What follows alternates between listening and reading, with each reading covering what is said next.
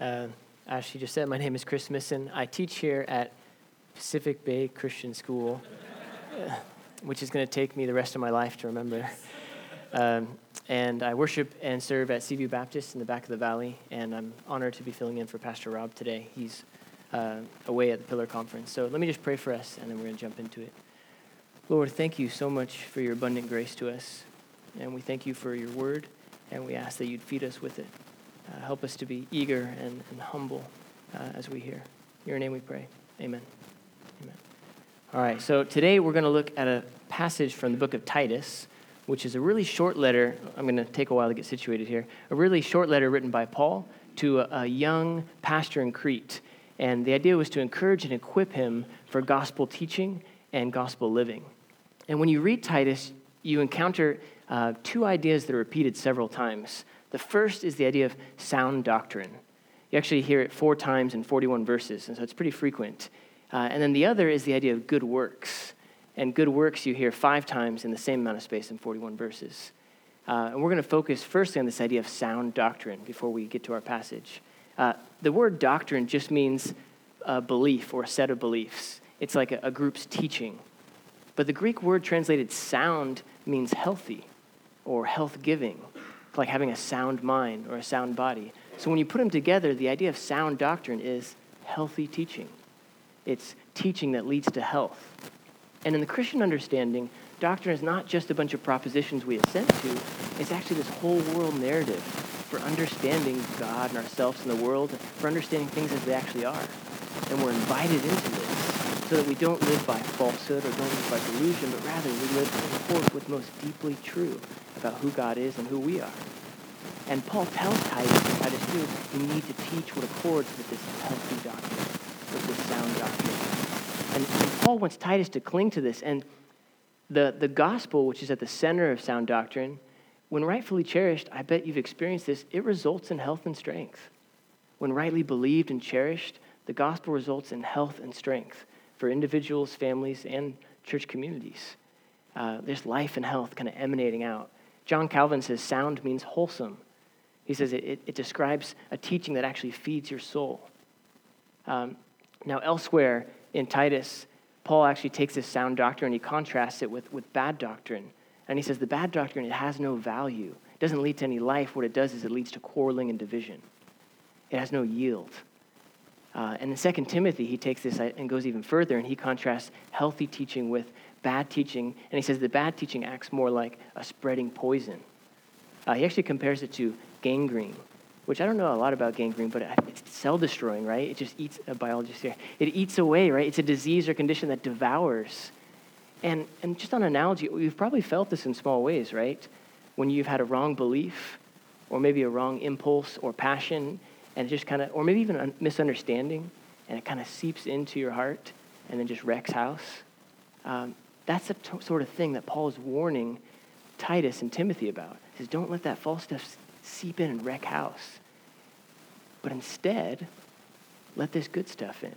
Because the good doctrine, belief, and cherish will work the other way around. It won't poison you, it'll lead to life and health. Because the, the true story of the world that we get in the scriptures is kind of the perfect tonic. It heals the gangrene of all those false narratives and disordered inclinations that we kind of live into. Uh, the good food of the gospel is the sort that can make even the most sickly, including us, strong again. Uh, and so today, what we're going to do is we're going to look at just a summary passage, uh, a summary statement that Paul has in Titus of this healthy doctrine. And he, he wants Titus to cling to it and to teach it so that his church can be encouraged in their faith, but also so that his church can be encouraged to do the good work of the gospel in a broken world. And as we look how Paul taught that to Titus, we're saying, okay, this is still God's word for us. We're still the church here, and so we want to hear it. So let's read this passage. This is Titus 2, 11 through 14. I think it's going to be up there. This is brilliant. I'm not used to any of this. and the freedom and everything. So give me a second. Yeah. I'm going to look this way. For the grace of God has appeared, bringing salvation for all people, training us to renounce ungodliness and worldly passions, and to live self controlled upright, and godly lives in the present age, waiting for our blessed hope, the appearing of the glory of our great God and Savior, Jesus Christ, who gave himself for us to redeem us from all lawlessness, and to purify for himself a people for his own possession who are zealous for good works. Amen? Amen. Uh, we're going to meditate on this now, just phrase by phrase, all the way to the end. Um, the first phrase is, For the grace of God has appeared. And grace refers to God's gift of mercy and acceptance. It's resurrection for those long dead, it's, it's freedom to those enslaved, and it's a gift from the outside. It's not something we drum up, it's something that's given to us. God's grace is always Him reaching out to you, Him placing His love upon you. So even while you did posture as enemies, or whatever, uh, however bad you've been, or however foolish you've been, the grace of God can still reach out to you, can appear to you. But it does sound strange to say appear to you, right? Um, and I think it's because this, this phrase appeared is referring chiefly to the first coming of Jesus. Um, Jesus is the embodiment of God's grace, and he appeared. He entered the brokenness of this world to show us the love of the Father. He's appearing. Now, if you read the Bible, you see that God's grace has been appearing all along. But we get a fuller manifestation when Christ comes. In the incarnation, we get a fuller revelation. Everything that was attested to before, we get to see it made known in Christ's life, death, and resurrection. It's like imagine the rising sun kind of coming over the, the hillside or the mountains, and uh, things that were once shadowy before, we're starting to see more clearly. And that's kind of like the incarnation of Christ. And that light in that metaphor is the light of men, it's Jesus Christ himself. And it says that the grace of God has appeared, and it says next that it's bringing salvation. Have you heard that word a lot, salvation? If you've been in a church for more than a week, you've heard it many times, right? We say it a lot. We use this word a ton. And essentially, it means rescue. Salvation means rescue or sometimes even healing. And it's used in the Old Testament to talk about rescuing someone from oppression or rescuing someone from an enemy or even sometimes from a sickness.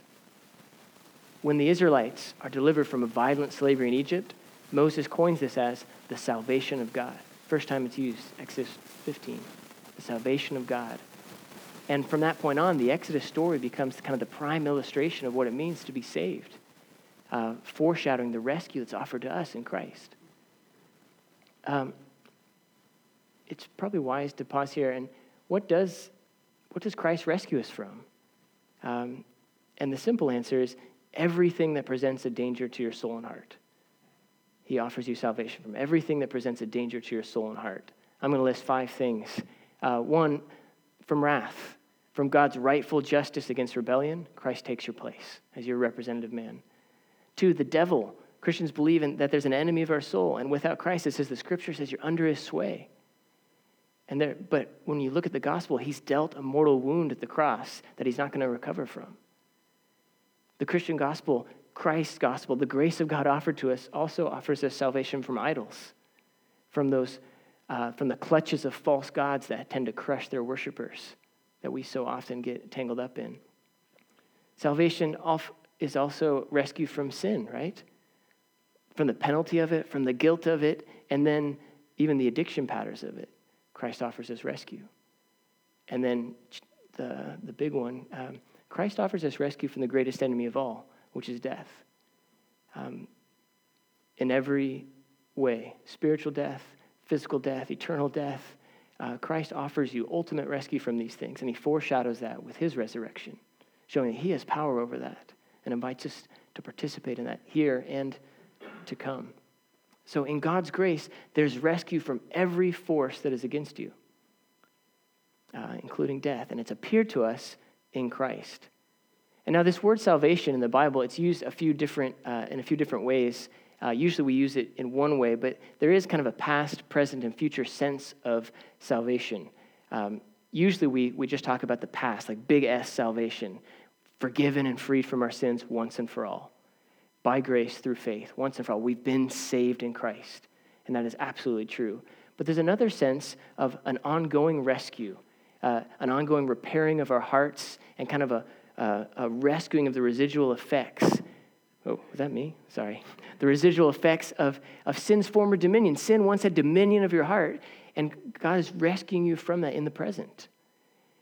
And then there's also the future the day when all evil, both the evil inside of you and the evil outside of you, is going to finally be eradicated when Christ returns in glory, when he makes things as they ought to be. And uh, the traditional way to remember this for, for note takers is You have been saved from the penalty. I, I'm going to go all the way. You have been saved from the penalty of sin. You have been.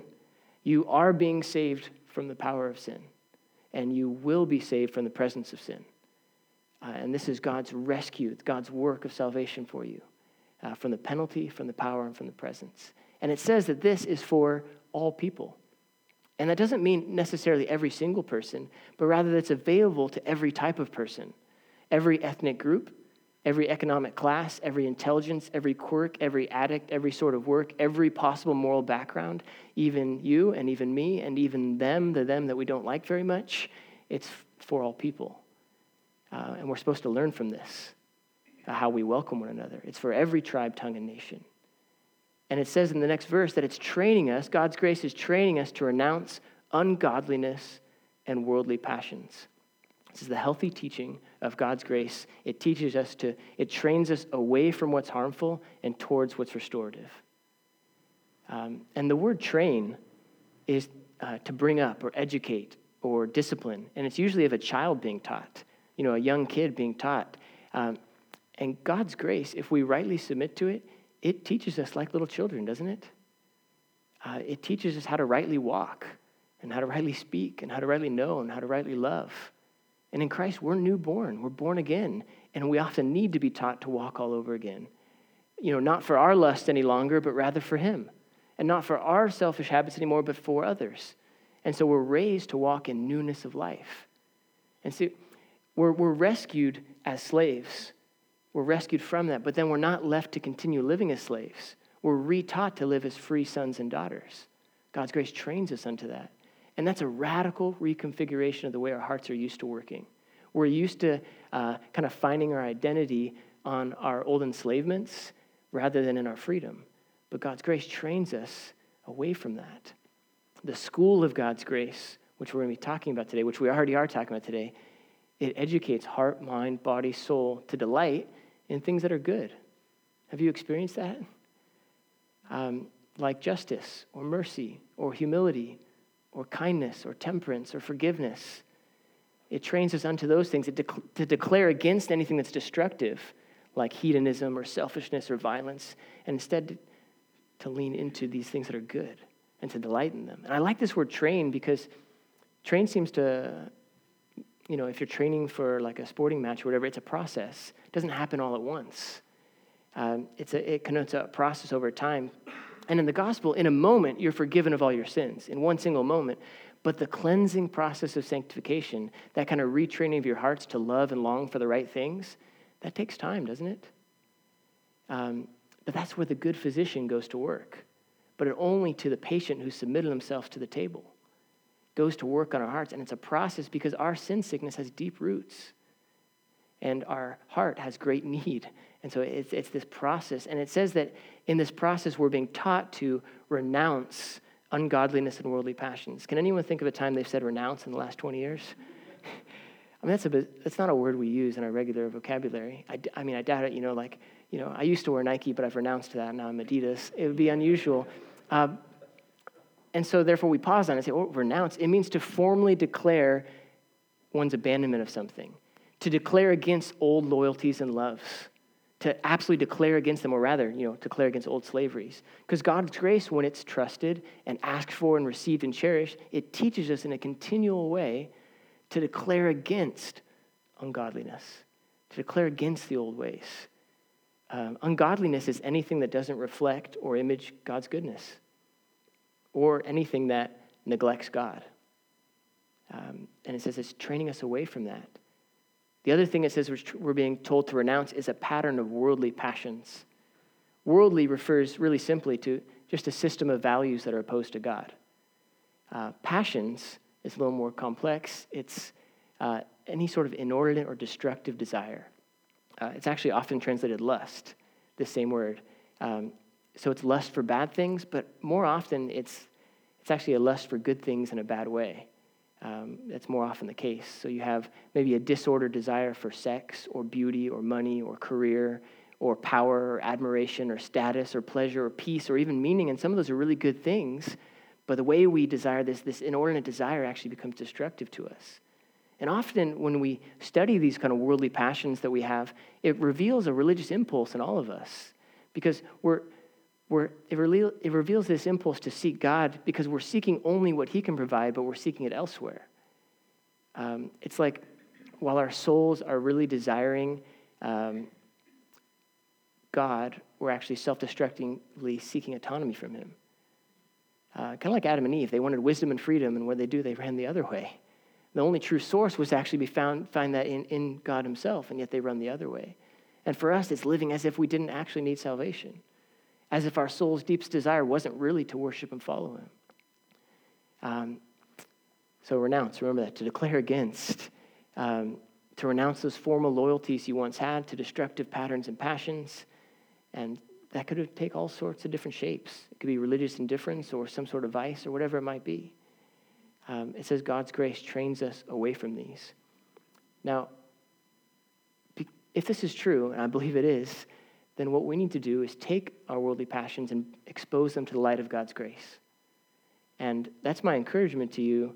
Um, you can either do it now or when you get home, is maybe to get alone and get a piece of paper and write out some of the worldly passions or sinful practices that need to be declared against in your heart, not in your neighbor's heart. You know, I haven't been preaching for very long, but I get this a lot. After the sermon says, you know what? That would have been perfect for my brother.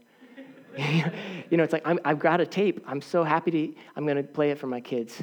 You know, it, it's, it's never like just about me. It's like, I figured out who that's good for. And that's fine because a lot of that comes out of love. But no, in your own heart, um, to write down a couple things that need to be declared against.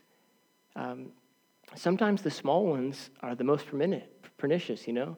Thinking like, oh, it's small, that's, that's fine. Or, well, I'm not as bad as that person, or I'm not as bad as most people. Or you tell people, you know, that's that thing that I really struggle with, but you haven't actually really struggled with it in years. You just kind of give in over and over and over. Uh, you know, uh, confession, which is the act of being honest before God, uh, it works best when the sins are actually named. Um, and the first step is always recognizing what? I'm not right and I need help. And that, that goes for any sort of confession. I'm not right and I need help. Um, and so on your paper, uh, oh, you guys are paperless here. I totally forgot. Um, at home, or on your iPad, or wherever, or in your mind, or in your heart, um, I'm going to ask you to maybe write down three destructive habits, or patterns, or practices, or worldly passions that have plagued you for way too long. And you kind of known they're there, but you've kind of let them grow. And, and ask God to show them to you. Uh, and maybe it's a form of pride. Uh, or maybe it's a resentment or a grudge that you've held for a long time. Um, or maybe you actually do hate someone and you've just never been able to call it that. That's what it really is, but you've never been able to call it that. You've dressed it up a little nicer. Uh, or maybe you mistreat a loved one, or a subtle hint of racism somewhere, or thirst for power and control in all your relationships, or adulterous desires. By the way, this is a list if you couldn't tell. Adulterous desires, or maybe selfish or hedonistic pursuits and longings that you have in your heart that actually harm you and your loved ones. Uh, or maybe they're addiction cycles, whether that's food or substances or behaviors, or idolatrous relationships with your work, or idolatrous relationships with your wealth, or maybe some fear that you actually nurse regularly. Um, what worldly lusts need to be brought to the great physician? Um, what course in the school of grace do we need to enroll in? Um, I need to enroll in lots. Um, and hopefully, with this list, you can spend a, a bunch of time uh, in prayer and meditation, thinking, okay, how does the grace of God train me away from this? How does it train me to declare against this? how does it reveal the deep heart problems that are beneath these desires and patterns and redirect them to Him? Because God's grace at the cross, it meets you where you are. And so it'll meet us in different places. For some, it's going to lift us up. For some, it's going to bring us down, right? For some, it's going to steady us. For some, it's going to make us uncomfortable. And these are all good things. For some, it's going to direct the wanderer. For some, it's going to get us lost off the bad track and back onto the right one. Um, God's grace shows you the very heart of God. And when you see the very heart of God, uh, it moves you away from those other things and towards Him. And so uh, the encouragement, and we'll get back to the text shortly, I swear. The, encouragement is um, that in confession, you allow the forgiving and cleansing grace of God to kind of wash over you and, and train your heart towards His goodness, uh, just step by step. Because you have to know that every appetite you have, it grows through indulgence, right? Have you experienced that? That your appetites grow through indulgence? And that counts even for the hidden emotional stuff like resentment or fear or anger. Um, indulgence is practice, and practice makes perfect. Yeah. Uh, so, what do we do? We get really good at resentment in our heart, and it's so hidden in our heart we don't even call it that, but we get really good at it. Or we get really good at selfishness, really skilled, or really good at confusing love for possession and control. I mean, we become like professionals because we indulge and, and, and, and practice it so much. But if you indulge in these worldly passions, they only grow stronger. And they're not satisfied so easily. They're going to eventually ask for your whole soul without you even knowing it. Um, and they have to be stopped. And God's grace, according to this text, it offers us rescue, forgiveness for what is past, and freedom for what's to come. Because most of our prisons are kind of self made, and God gives us every reason and every empowerment we need for release. So maybe you need to just pray and say, Lord, I've got the right things in my head, because often we have them here, right? I've got the right things in my head, but my loves and desires, they're all the way over there. So I, I want change and I want your way, but I also don't. So, so please help me, right? Uh, an honest prayer. Lord, please, I repent. I declare against it. Help me. Show me the beauty of Christ. Reorder my life this way. Please. Uh, that's how it starts. And there might be more to come, right? But it, it must start that way. So, again, when you get home, maybe just three things, um, three worldly passions that need to be replaced or redirected. And if you're bold enough, find someone to talk to about it someone you trust. Uh, confess your sins one to another and find healing for your soul. Um, we're the body of Christ, not just individuals. Um, let that person help bear your burden and minister to you. All right, back to the text. Um, Paul then shifts towards positive morality, saying that God's grace also trains you to live self controlled, upright, and godly lives in the present age. In short, it trains us to live well before God and before man. Uh, and Paul gives three simple elements of this. The first is self control. We know what that means, right? Uh, we know what it means, and we tend to avoid the subject because we're not so good at it. You know, we have a culture of just mass consumerism and entertainment glut, and I think sometimes we imagine that not choosing the worst options kind of sets us in the clear. But maybe, I mean, just because you maybe have avoided like overindulgence in alcohol or ice cream doesn't mean that, you know, eating 19 bowls of ravioli in a sitting is okay. Like, you know, we, we'll, we'll get mixed up because our lack of control it might manifest in ways that um, they don't seem so bad from the outside. But this sort of weakness doesn't stay in the, the tidy compartments we give it.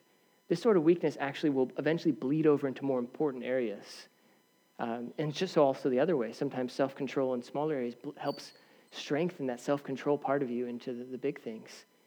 Um, it's funny because self control, I've noticed, I just have a bunch of nephews, uh, but it's one of the things we get really mad at kids for not having. You know, it's like, and then we go on respectably excusing ourselves. You know, it's like, I'm allowed to lash out, but not you. Uh, you know, or like, hey, don't talk in church. You need to pay attention. Or uh, you know, don't throw fits. You better control yourself, you know, while we're really upset in traffic. Um, this sort of thing, or don't be controlled by your emotions, or don't spend all your days on your phone as, as we're just scrolling. It's like, no, this is work. You know, um, it's probably actually a good idea, by the way, if, if you would get mad at a kid or your kids for thinking some of the things you're thinking, or doing some of the things you're doing that should cause you to pause and kind of consider some of those things. Um, and if you have no control over yourself, I mean, what do you have control over? Because you definitely don't have control over other people. And you definitely have, don't have control over the events of your life. They just, a lot of them just happen. Uh, some of them good, some of them bad. Uh, the only control we often get is how we can respond to, and navigate those events and how we can respond to people. Um, and we often give this power away. And when we give it away, our abilities to control ourselves uh, kind of atrophies. And you've probably felt that before. I know I definitely have. Um, where you kind of just feel out of control, or you just keep doing the same thing over and over and over, and, and you can't seem to stop. Well, you're not alone in that. Um, we're all kind of kin in this, in, this, uh, in this deal. And if we don't have control, who might? I mean, who have we given it up to, right? Have we given it up to advertisers? Or to our insecurities and anxieties, or to addictions, or to false gods, or to every possible solic- oh, good tongue tied, every possible solicitation of every bodily desire you have? I mean, what have you given control to? Because those things that I just listed, they don't love you, and they don't care about you, and they'll just use you up. Um, but thanks be to God, like in this passage, right? Paul says the, the school of God's grace can rescue us away from this. and train us to be self controlled and also upright. Next one. Keller says this is uh, not just private morality, uh, the word is just. So there's a kind of a social uh, um, import in this. Uh, that it means that you are just in your dealings with others, that you are fair, that you're honest, that you're true, and you're good in every relationship. So, friends, family, work, and so on, in every relationship. And it would also include humbly helping those that are in need, maybe disadvantaging yourself to help someone else. It's you know protecting the weak or providing for the needy, or it's basically being upright is being well ordered inside and out. It's that you live justly and rightly. And God says God's grace will train you to live like this. And the last element here is godly. Um, really simply, this just means reflecting his character and heart, right? Image bearing. Um, and it likely always, uh, sorry, likely always, it's not what I'm trying to say, likely also um, signifies being habitually pious um, in the duties that pertain to your soul. So you actually, like, your relationship with God is actually a prioritized part of your identity. I remember as a student, I would, they would say, What's the most important thing in your life? And number one, God. And they say, How do you see that in your life? Oh, whoops. you know, I'd like to say it on paper, but the, the fact that I'm saying my identity is in God and it's supposed to be a prioritized part of who I am, and uh, it's supposed to, everything else is supposed to flow from that, that often wasn't the case. That was the case here, but not in my heart. Um, and being godly is actually having your prime identity in Christ and letting everything else then get sorted from there. Um, and then it says, in the present age. That means right here and now. Um, there is much to come in Christ. In the gospel, that lots of stuff is promised that's yet to come, right? But this stuff, this transformative stuff, it says this can happen right here and right now. It says, in this present age, while we're waiting for the full rescue that's yet to come, which is the next verse, verse 13. Waiting for our blessed hope the appearing of the glory of our great God and Savior, Jesus Christ. Uh, Paul already mentioned Christ's first appearing, and now he brings up the second. Uh, this is actually one of the few passages in the New Testament that has that past, present, and future sense of salvation kind of all working together. Um, Christians believe that Christ is going to come back in glory and that it's going to be a blessed and happy day for those who have longed for it. Um, this is a key part of that sound doctrine or healthy teaching that Paul is pushing. Uh, Tim Keller actually mentions he says that the second coming is mentioned 300 times in the New Testament, something like 300 times, and almost always it's in the context of trying to motivate people to live well right now. Almost always it's about giving hope and encouragement for right here and right now. Um, the second coming is something we're supposed to be longing for, and somehow that instructs us even now. I mean, this is the full dawning of the kingdom where everything that Christ started is finally brought to completion where the new creation, which is inaugurated in his resurrection, comes to full bloom. Or how about all these other things? Victory over death, or justification of the sinner, or the healing of diseases, or the presence of God and the Holy Spirit. All this stuff is going to come in fullness. Right now, we just experience foretastes. The, the Holy Spirit brings eternity into the present through faith. So we get foretastes of these things. And those foretastes are instructing us even now as we long for what's yet to come. And as we follow Jesus, we actually get to be a part of this. There's actually continuity between our work and the return to come. So, in the way that we peacemake, we signal the shalom that's to come, right? Uh, in the way that we care for the sick, we point towards the healing that's to come. In the way that we comfort the afflicted, we anticipate the day when Christ himself wipes away every possible tear. Um, all of this we do right now, though, as we anticipate this coming rule. And this is a huge part of this uh, healthy teaching this Christian sound doctrine. All right, final verse, verse 14. Who gave himself for us. I really like this line. It was in one of our songs too, that he gave himself for us. This is the gospel centerpiece of this passage. Jesus takes our sins upon himself and overcomes death for us. Uh, Christ offers himself in our place out of love and mercy. And he did it in order to redeem us which is Exodus language again. We got that with salvation, and now here with redeem. To redeem is the, to use the language of the Old Testament, to buy someone out of slavery. And it says Christ gave himself to buy us out of this slavery. to redeem us. And just as we saw before, the pattern was saved and then trained. Well, here we see it's redeemed, and then it's going to be unto a process of being purified. It says in the next that Christ gave himself for us to purify us, uh, to make us clean. Just as the unwashed body kind of contracts disease, so also if there's unattended filth in our heart, uh, it will lead to soul sickness. And Christ's love is not content to leave us in dangerous filth, He, he wants to purify us.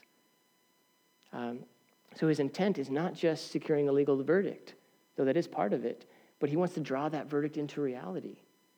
So the restoration of the soul is not just the removal of guilt, but then guidance unto true holiness. And that's what we're made for, which is a radical reconfiguration of the way we currently are. Um, David Brainerd was this uh, old time missionary to uh, the Native Americans. Uh, I, I don't even know the dates, but a long time ago. I mean, he was friends with Jonathan Edwards. Um, he, he has a quote that I want to read here. It says, I never got away from Jesus. This is him speaking of his preaching to the Native Americans. He says, I never got away from Jesus and him crucified in my preaching. I found that once these people were gripped by the great evangelical meaning of Christ's sacrifice on our behalf, I did not have to give them any instructions about changing their behavior. He says, I never got away from Christ in my teaching. He says, I, I found once they understood that, all this other stuff just kind of fell into place. Now, there's slight hyperbole there, right? I've read his journals. He does teach them. But the, the point is dead on. Christ giving himself up for us is at the center of all of this. That's the centerpiece of the health giving doctrine.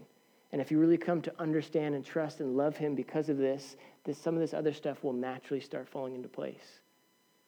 And the love of Christ is the only love that when you completely surrender to, it helps you love other things and other people more, not less. The only thing that if you give yourself fully to it doesn't devour you. Um, it's the only affection that if you completely surrender to, it doesn't enslave you, but rather it quickens your other affections. It sets you more free. In his love for you and in his love, in our love for him, there's this process where we're purified in this, where it sets us more free. And we learn in, this, in these last couple of phrases here that this is also part of his work for the world. Not just the work for our individual hearts, but as he's doing this, he's calling a people that have work in this world. He's creating a people for his own possession. Where is that?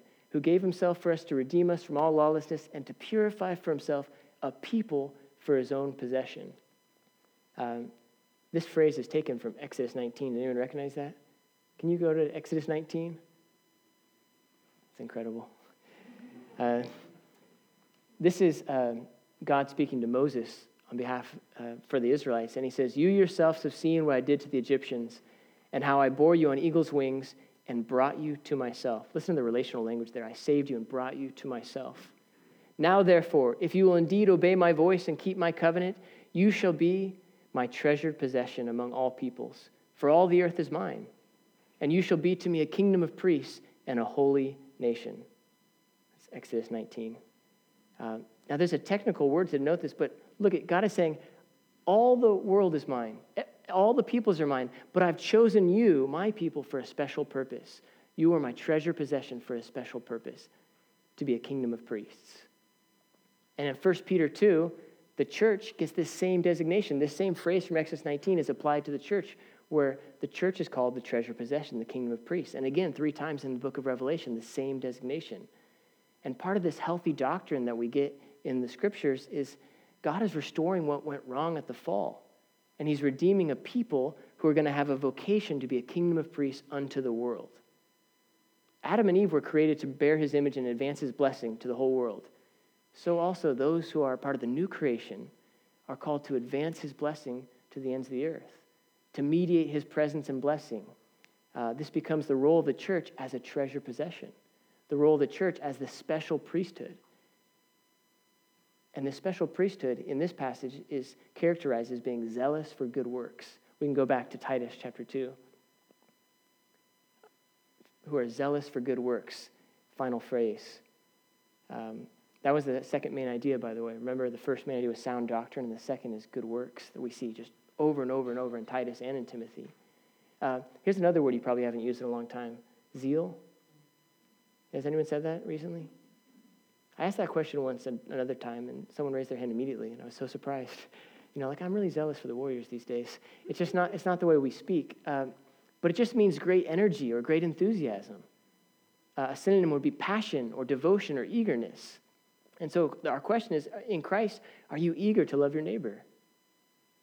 Are you devoted to serving one another? Are you eager to die unto yourself? Do you have an appetite to grow in God's grace? Are you eager to lay aside your comfort and time for the good of others? Zeal to be generous, anxious to be good, zealous to forgive. Um, this is the, what's supposed to characterize us. And what are good works? Um, any sort of act of justice or mercy or care or love or helping with urgent need. There's about a million different ways you could live this out.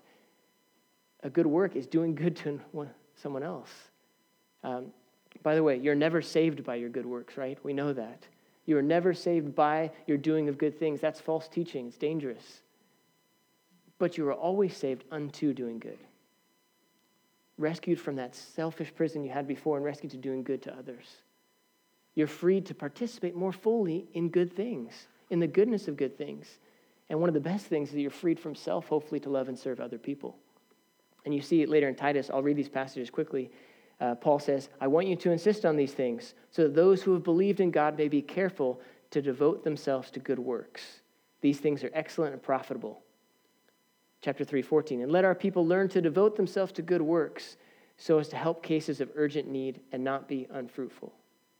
I think too often we live with this default mindset how much good can I get for myself? And that's kind of the, the, what sets the agenda of my heart. How much good can I get for myself out of this relationship or this career or, or, or about this life instead of how much good can I get for others? Uh, how much good can I get for my family and for my wife and for my brothers and sisters in need and for my coworkers? And, and honestly, that's actually the path to your highest good too, right? Because doing the selfish thing never really works, does it? Um, we're supposed to be zealous for doing good to one another. So the goal here is grace bought grace trained people, grace trained people that are eager and devoted to the good. It's a great vision for the people of God, isn't it? And it's all because He who gave Himself up for us. Um, so, what are we currently devoted to? Uh, where does our enthusiasm and zeal currently lie? Is it in luxury and ease or material goods? Um, or maybe in really low forms of art and entertainment that kind of coddle and divert the, the hurting heart instead of help direct it towards the good. Um, zeal is supposed to connote like a passion and desire. I wonder if, if our highest excitement is for like the next movie that's coming out, or the next show, or the next sporting match, what does that might maybe indicate about our hearts? Or if our, if our highest excitement is to see our enemies fall, that's my great passion to see them fall uh, or to finally be told that I was right, or to have more power or more money than someone else, uh, or to have that one career advancement that's going to magically solve all my economic and emotional problems forever. Well, that will never happen though, right? But you know what I mean? We, we have a zeal for these things. I mean, what does that reveal about our hearts? I mean, does the phrase zealous for good describe our relationship with the ways of God? With living a holy life, or with reconciling warring factions, or learning how to be humble and loving and kind? Uh, with being part of the kingdom work in our lives and in our community.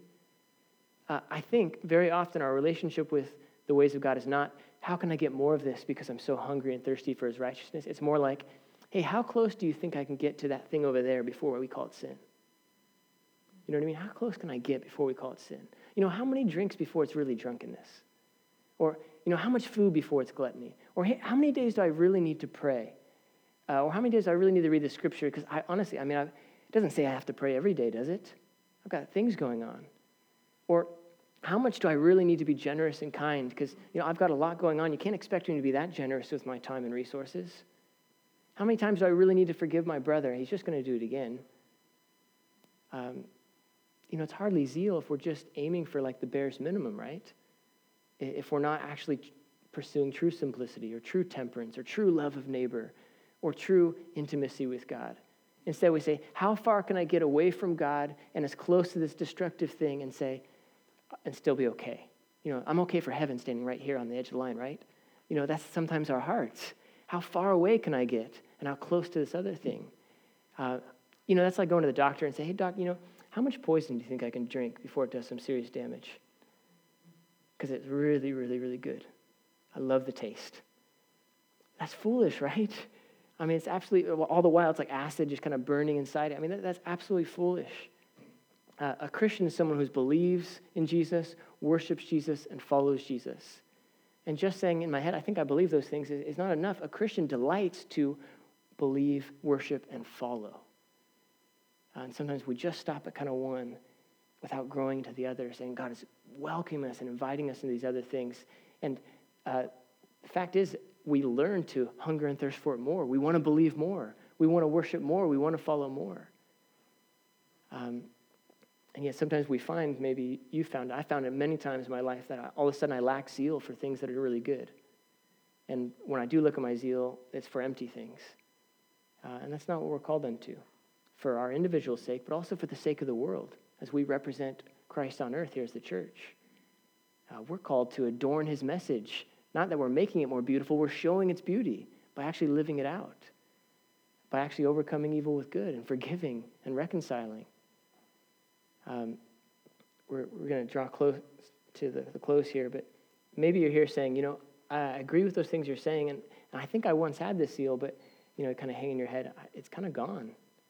Um, how can it be renewed?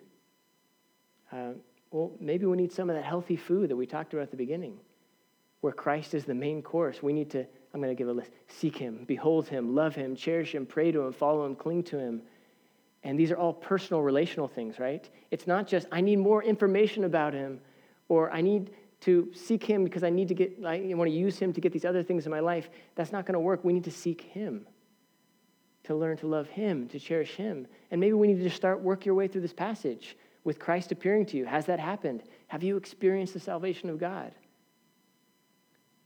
Because he's ready to save, so call upon him. And if you have, do you still have joy in it? If not, then ask him for it. Ask Him to show it to you anew. Have you then been trained by His grace? Has the school of grace begun in your heart? And have, have you kept on showing up for class? Um, it's not just a school of facts. This is like deep heart change, hands on heart training, and it's all joy, but we, maybe you've stopped going to class. You've stopped submitting to the Master, stopped trusting Him. Well, repent and return. He calls you unto that. And don't worry about the next thousand years of your life, worry about today. Just start right there. Or maybe you need to declare against the folly of the world and hedonistic lust while on your paper at home, and then do so every day. It's rescue. Those lusts are empty, and Christ is full. And you know that here, but we need to learn it here too, right? Those are empty, and He is full. Uh, have you taken steps towards self control and just treatment of neighbor, or to order your life in such a way that God is actually the center? Well, if you haven't, well, then take one. Start with just one and ask Him for help. Have you considered that He gave His life to purify you, that He loves you, and He wants to love you into a change that's good for you in this world? Um, not, I know I ought to love Him, but do I actually love Him? Well, then ask, pray, seek, worship, knock. Every single thing I've said, have you noticed how it ends? Call to Him, cry out to Him, come to Him, come to His grace, submit yourself to His grace. And the last thing, have you become devoted to doing good to one another? Well, if not, ask him how to do it. Ask him, how can I get free from myself and to do good to other people? Um, show me what this looks like at work or in my home or in my church or with my plans for my life. Show me what they ought to be. Show me how I ought to use my wealth. I mean, sometimes we slip into like a spiritual apathy of sorts, and it's simply because we're not actively loving other people. We're not actually following the foot washing Jesus. Because the Jesus that we get the picture that we're supposed to imitate is a guy who's on his knees washing other people's feet, and he says, Follow me. Well, start, right? Plan to start devoting yourself to the highest good of everyone around you. That's one way to say it. The other way is just plan to love people. Devote yourself to the highest good of everyone around you. Um, if you feel any guilt now, that's quite all right. uh, it's okay. And I would actually encourage you to drink it all the way down. Take the cup of godly sorrow, right, as the image from C.S. Lewis, and drink it all the way down, and you'll find that it's going to refresh and energize you anew. It's going to refresh and energize you anew to, to turn to Him. Um, everything here involves coming back to Him. So if you feel any guilt, that's fine. Just follow it to the Savior. Don't live in that guilt. Let it be godly sorrow that points you to the Savior. because uh, that's what he's inviting you into. That's this whole passage. The grace of God has appeared to invite you into this thing to be about his good work. He's not against you, he is for you. Ephesians 2, we're God's workmanship created in Christ Jesus, right? For good works which he's prepared in advance. Uh, and I, I believe that this is healthy doctrine. And so it needs to be feasted upon regularly, uh, taken inside where it can nourish and change us. Uh, I'm just looking at the time. We're just about over maybe just a, another minute here. Um, if we feed regularly on this gospel, it's going to help us fight against spiritual sloth. Have you ever experienced spiritual sloth? Yeah, I have. Um, kind of this melancholy laziness that just doesn't even want to do anything. It's not even taking steps away, but it's not taking steps towards. It's just kind of sitting. Have you ever experienced that? A couple head nods. Thanks. I was like, uh oh, I'm really being exposed here. Uh, it's like nothing matters enough for you to do anything. You just kind of have this, this kind of general apathy, and you're just kind of floating along from dull pleasure to dull pleasure. We're not made for that. It's very dangerous because sometimes we slip into that and we don't even realize that we have this kind of subterranean addiction, cycle, addiction cycle to like laziness and uh, sloth. Uh, Dorothy Sayers, she has this quote on sloth. She says, Sloth is the sin that believes in nothing, cares for nothing, seeks to know nothing, interferes with nothing, enjoys nothing, loves nothing, hates nothing, finds purpose in nothing, lives for nothing, and remains alive only because there's nothing it would die for. That's not what we're made for, right? Um, that's not, nor is that really what you want. And the school of God's grace, which is Christ Himself, can rescue you because you're made to participate in divine realities for communion with Him and co labor in His work. And it's a noble and good calling, and it was bought with a price for you. And you might say, man, this is overwhelming. I don't think there's hope for me. Well, that's absolutely false. That's bad doctrine. Um, and a lot of this is probably simpler than I've made it sound by you know multiplying word after word after word. Um, you remember when Jesus encounters that, that guy? Um, the, he's got about a million demons in him. You know what I'm talking about? Like Legion, right? Legion, he's got like hundreds and, I mean, there's a picture of someone with no hope, right? I mean, he's raving mad. He's afflicted in every way. He's abandoned by his people. He's all alone, chained up, and he's self harming. Uh, but when the grace of God appears, when Christ comes around the corner and he beholds him, that whole legion of dark forces that was in him, what happens? It's sent to flight, right? It's immediately gone. I mean, cannot Christ do the same for us? Cannot he perform a mass exorcism of false beliefs and bad emotional habits that we have? Certainly. And you might say, well, yeah, I'm in for that, but that's not fair. His was all at once. you know, his just happened, and it never seems to work that way for me. Well, in one sense, it does work that way for you because the grace of God forgives you once and for all, right then and there, immediately. If you come to Him in faith, God will forgive all your sins once and for all, and it will set you free to begin something that, that process of purifying. And that sometimes is different than that one time thing. Um, and, you know, he actually had real demons inside. The stuff I'm talking about is, you know, demons of your own tending. Um, most of the stuff we have is stuff that we've chose to keep and feed and tend. And that sort, the sort that we've created, it often takes more time because a lot of times we, we don't want it to go. We feel like that's part of my identity, or that makes me feel good, or that makes me, you know, and so we fight against that. And there's this process of us humbly learning to trust Him over and over and over and let Him love us unto change. And sometimes the process of extra, the process of day after day messing up and saying, Lord, please help me, Lord, please help me, and learning to depend on Him for it, sometimes that process is the very means of extricating. That process is the very means of getting us to be strong. And so that's somehow how He's, he's answering your prayer daily as you call to Him and strengthen that part. Uh, and so there is no one beyond hope. Um, and he's gentle and he's kind. And if you go to him, you'll find that to be true. And he absolutely loves you. And so often we have the source of living waters right there, and yet it lays neglected. And we're sitting here kind of like, ah, oh, I'm so thirsty. You know, we complain of thirst, and the source of living water is right before us. And so um, let me close with a very familiar passage of scripture. Trust in the Lord with all your heart, and lean not on your own understanding. In all your ways, acknowledge him and he will make your paths straight. Amen? Amen. Let me pray for us. Lord, I pray in, in all the, the midst of word after word after word that your truth is heard. Uh, your truth is good, Lord, and we thank you so much that out of love uh, you came down and suffered for us. you entered our suffering uh, to show us your love for us and then to show us the way of love. And so we just ask for help, Lord. We ask for humility and help, and that you'd help us to renounce ungodliness and worldly passions and to allow your grace to train us for doing good in this world. We thank you so much for the cross, and we know that it needs to remain at the center, Lord. Help us increase our affections for Christ, Lord. We ask this in your name. Amen.